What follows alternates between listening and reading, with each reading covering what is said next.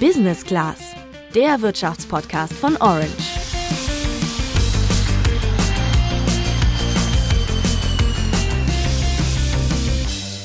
Der Bundestag hat dafür gestimmt, schwere Waffen an die Ukraine zu liefern, mit großer Mehrheit. In den letzten Wochen ist der Druck immer weiter gestiegen, nachdem Bundeskanzler Olaf Scholz am 27. Februar seine Rede zum Krieg gehalten hat. Wir erleben eine Zeitenwende. Und das bedeutet, die Welt danach ist nicht mehr dieselbe wie die Welt davor. Im Kern geht es um die Frage, ob Macht das Recht brechen darf und in seiner Rede sprach Scholz auch über Waffenlieferungen an die Ukraine. Zunächst reagierte Deutschland mit Sanktionen gegen Russland und lieferte leichte Waffen und Militärgeräte. Jetzt sollen auch schwere Waffen dazukommen. Die Sorge ist aber da, provoziert die Waffenlieferung eine Eskalation oder gar einen Weltkrieg? Was sind eigentlich schwere Waffen? Und was bringt der sogenannte Ringtausch? Das klären wir in dieser Folge mit zwei Sicherheitsexperten. Ja, und außerdem sprechen wir mit Experten darüber, ob Deutschland das grundsätzlich tun sollte, also schwere Waffen an die Ukraine liefern. Ich bin Laura. Und ich bin Tabea. Täglich gibt es neue Nachrichten aus der Ukraine und über den Krieg. Ich muss zugeben, ich finde es manchmal schwer, damit umzugehen und auch den Überblick zu behalten. Ja, ich weiß sehr gut, was du meinst. Ähm, und in den letzten Wochen wurde ja viel darüber diskutiert, ob Deutschland die Ukraine mit schweren Waffen unterstützen sollte. Dabei fallen auch viele Begriffe, von denen ich noch nie was gehört habe, zum Beispiel Ringtausch oder was sind eigentlich schwere Waffen? Wir werden da heute mal versuchen, einen Überblick zu bekommen. Schauen wir uns erstmal an, was Deutschland denn eigentlich schon in die Ukraine geliefert hat. Darüber haben wir mit Frank Sauer von der Universität der Bundeswehr in München gesprochen. Denn wir haben ja schon eine ganze Reihe von Dingen in die Ukraine ähm, geliefert, sei es dass die Ukraine es gekauft hat oder dass es von der Bundesregierung weitergegeben wurde.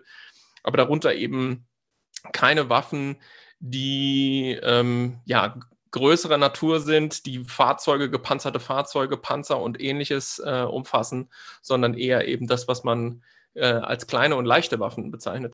Nach Angaben der Bundesregierung ist da ja schon einiges aus Deutschland in der Ukraine angekommen. Darunter sind Flugabwehrraketen, Handgranaten, Minen, Maschinengewehre, Munition und Panzerfäuste. Das letzte, das sind übrigens Waffen zur Abwehr von Panzern und das zählt auch zu den leichten Waffen. Darüber hinaus hat Deutschland Finanzhilfen von zwei Milliarden Euro zugesagt. Damit kann sich die Ukraine Waffen kaufen. Und Deutschland unterstützt bei der Ausbildung von modernen Waffensystemen, die zum Beispiel die USA und die Niederlande an die Ukraine schicken. Aber die Ukraine fordert noch mehr. Sie braucht schwere Waffen. Bereits im Februar hat der ukrainische Botschafter eine Liste vorgelegt, auf der fast alle schweren Waffensysteme stehen. Und da fragt man sich, finde ich, was sind überhaupt sogenannte schwere Waffen? Ja, das ist gar nicht so leicht zu definieren, denn das ist eigentlich kein feststehender Begriff. Aber darunter fallen Panzer, gepanzerte Mannschaftstransporter, Artillerie, Kampfflugzeuge und Hubschrauber, Kriegsschiffe und U-Boote. Also das sind grobe Kategorien für Waffensysteme, die unter schwere Waffen laufen. Okay, dann wissen wir also, worum es geht. Und die Bundesregierung hat schon eine Lösung für die Lieferung solcher schwerer Waffen gefunden. Genau, den sogenannten Ringtausch. Was das ist, weiß Frank Sauer. Also der Ringtausch ist etwas unglücklich benannt, weil eigentlich handelt es sich gar nicht um einen Ring, der da geschlossen wird. Es ist mehr so eine Art Waffenlieferung über Bande. Das beschreibt es vielleicht besser. Und ganz konkret ist das Geschäft, was die Bundesregierung jetzt plant, dass Slowenien Kampfpanzer vom Typ M84 an die Ukraine liefert. Ja, ganz kurz für alle, die mit dem Kampfpanzer Typ M84 auch nicht so viel anfangen können. M84 ist ein Kampfpanzer aus jugoslawischer Produktion, also als noch Jugoslawien existierte. Und er ist ein in Jugoslawien produzierter T-72. T-72, hat mir Frank Sauer erklärt, ist so der Kampfpanzertyp, den man sowohl auf russischer als auch auf ukrainischer Seite am meisten antrifft. Ja, und das heißt, die Ukraine ist mit diesem Typ vertraut und kann die Panzer sofort einsetzen. Das heißt, die Soldaten wissen, wie man die Panzer bedient. Sie haben die Ersatzteile, sie haben die Munition und sie haben den Treibstoff. Das heißt, sie können die Panzer ab sofort benutzen. Genau. Und der Ringtausch bedeutet, dass Slowenien 100 Panzer des Typs M84 an die Ukraine liefert und dafür dann von Deutschland Panzer bekommt. Konkret geht es um Marder, das sind Schützenpanzer. Also im Prinzip werden die leeren Bestände dann von Deutschland wieder aufgefüllt. Und das hat einige Vorteile, sagt Frank Sauer. Unter anderem eben ist einer der wesentlichen Vorteile, dass es sehr schnell geht. Die Ukraine bekommt eben schnell Material. Sie bekommt außerdem, das ist der zweite Vorteil, Material, mit dem sie sofort was anfangen kann. Und der dritte Vorteil ist eben, wir kaufen uns damit Zeit, hoffentlich auch andere Planungen anzustoßen. Denn irgendwann ist dieses alte sowjetische Material in Staaten wie Slowenien oder Polen oder ähm, der Tschechischen Republik natürlich irgendwann mal aufgebraucht. Wir müssen natürlich auch anfangen, über den Tag hinaus zu denken und perspektivisch denken, wie der Ukraine in Zukunft noch geholfen werden kann. Die Bundesregierung hat jetzt angekündigt, dass sie dieses Prinzip des Ringtauschs auch weiter ausweiten will. Nun soll auch der Tschechischen Republik so ein Vorschlag unterbreitet worden sein. Und jetzt sollen auch schwere Waffen direkt geliefert werden. Konkret hat die Bundesregierung zurzeit angekündigt, 50 Geparden zu liefern. Das sind Panzer zur Flugabwehr. Die wurden vor etwa zehn Jahren aus der Bundeswehr aussortiert. Es gibt aber noch Restbestände. Da sind allerdings noch viele Fragen offen, unter anderem in welchem Zustand die Panzer sind und gibt es noch Ersatzteile und Munition? Also die Lieferung wird vermutlich nicht in wenigen Tagen gehen, sondern das kann noch dauern. Bundeskanzler Scholz sagte, die Bestände der Bundeswehr stoßen an ihre Grenzen. Die Frage ist also auch, kann Deutschland überhaupt schwere Waffen aus dem Bundeswehrbestand liefern? Frank Sauer von der Universität der Bundeswehr in München sagt, aus dem laufenden Betrieb ohne weiteres und sofort nein. Hintergrund ist dabei, dass die Bundeswehr ihre schweren Waffen selbst für sich beansprucht, um die Landes- und Bündnisverteidigung gewährleisten zu können. Frank Sauer würde aber trotzdem einen Schritt weitergehen. Ich halte es durchaus für prüfenswert zu schauen, ob man nicht auch bei dem täglichen Bedarf der Bundeswehr, also das, was in diesem Umlauf ist, entweder es wird gerade benutzt, ist im Einsatz, ist bei der Truppe oder es wird genutzt für Ausbildungszwecke oder es ist gerade in der Instandsetzung, ob man da nicht auch noch irgendwo irgendwie sinnvollerweise irgendwas, was natürlich auch was nutzt, ja, nicht einfach irgendwelches Gerät. Ob man da etwas rausnehmen kann, denn ich spitze das jetzt mal absichtlich so ein bisschen zu. Die Landes- und Bündnisverteidigung findet aktuell im Donbass statt. Scholz hat betont, dass sich die Lieferungen auch darin einfügen, was die anderen Bündnispartner liefern. Die NATO besteht zurzeit aus 30 Ländern, von denen haben aber schon einige deutlich früher schwere Waffen geliefert. Die USA haben zum Beispiel unter anderem Hubschrauber und gepanzerte Mannschaftstransporter geschickt, Frankreich hat Artilleriegeschütze zugesagt und die Slowakei hat ihr eigenes Flugabwehrsystem geliefert. In Deutschland hatte man ja lange das Gefühl, dass da relativ wenig kommt. Christian Mölling ist Verteidigungsexperte von der Deutschen Gesellschaft für Auswärtige Politik und er sieht darin vor allem ein Problem in der Kommunikation der Bundesregierung. Nämlich, dass man nicht sagen kann, Deutschland ist irgendwie faul oder macht irgendwie gar nichts. Die Deutschen machen schon sehr viel. Ich finde es auch nicht wichtig, dass, ob wir mehr tun als andere. Ich denke, jeder sollte das tun, was er tun kann was er leisten kann in dieser Situation. Die Deutschen sprechen bloß, oder die Bundesregierung spricht nicht zum richtigen Zeitpunkt darüber, also nicht früh genug und auch nicht offensiv genug darüber. Viele haben Sorge, dass die direkten Waffenlieferungen aus Deutschland an die Ukraine als Provokation gewertet werden könnten. Denn Putin hat immer wieder, mehr oder weniger verschleiert, nukleare Drohungen ausgesprochen. Ja, und ich finde, das ist ziemlich beunruhigend. Wir haben Verteidigungsexperte Christian Mölling deswegen gefragt, wie er die Situation einschätzt. Also ich sehe nicht, dass durch schwere Waffenlieferungen äh, es zu einem Atomkrieg kommen könnte. Denn das haben wir jetzt in der Vergangenheit erlebt.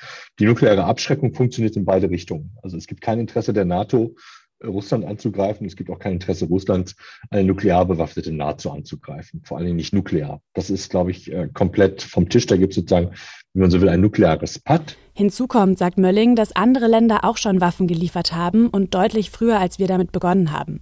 Er denkt nicht, dass die Lieferung schwerer Waffen ausschlaggebend sind. Aus russischer Sicht ist diese Frage von Waffenlieferungen als Kriterium dafür, dass wir Kriegspartei wären, total banal oder irrelevant. Es ist noch nicht mal banal, es ist irrelevant. Es interessiert Russland überhaupt nicht. Wenn Russland möchte, dass sie uns als Kriegspartei bezeichnen, dann werden sie es einfach tun.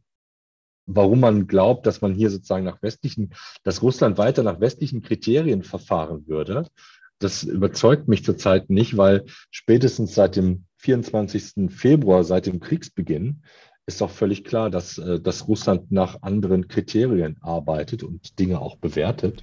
Eindeutig ist aber, der Angriffskrieg von Putin ist ein Völkerrechtsbruch. Die Ukraine hat das Recht, sich zu verteidigen und Deutschland darf sie dabei mit Waffen unterstützen.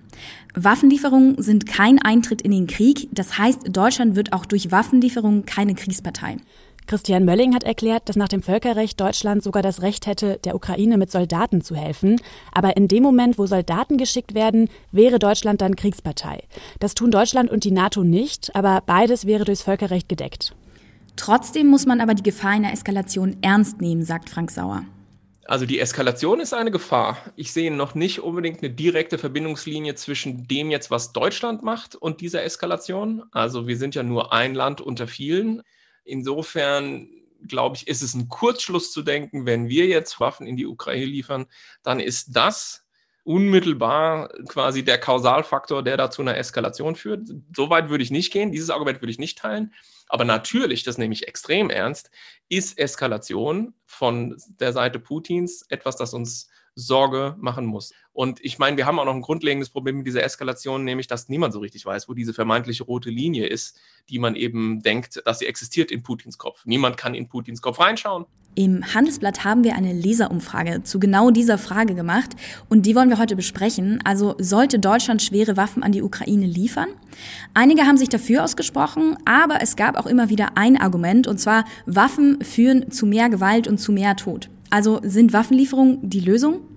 Das ist eine sehr schwere Frage. Frank Sauer sagt dazu Folgendes. Ich glaube, es gibt hier einfach keine gute Lösung. Man ähm, lädt Schuld auf sich, egal was man tut. Auch nichts tun bedeutet, dass man Schuld trägt, eben weil die Gräueltaten nicht verhindert werden können, weil unter Umständen eben auch im Übermaß die Zivilbevölkerung leidet. So schlimm Krieg ist, ich will das absolut nicht in Abrede stellen.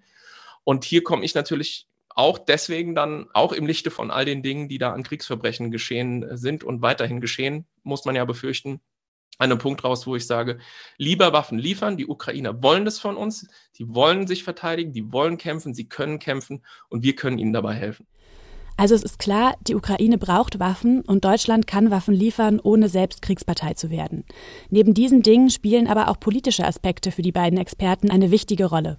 Frank Sauer hat es ja zu Beginn schon zugespitzt gesagt, die Bündnisverteidigung findet aktuell im Donbass statt. Auch Christian Mölling denkt, dass Deutschland aus politischer Sicht alles Mögliche für die Unterstützung der Ukraine tun sollte.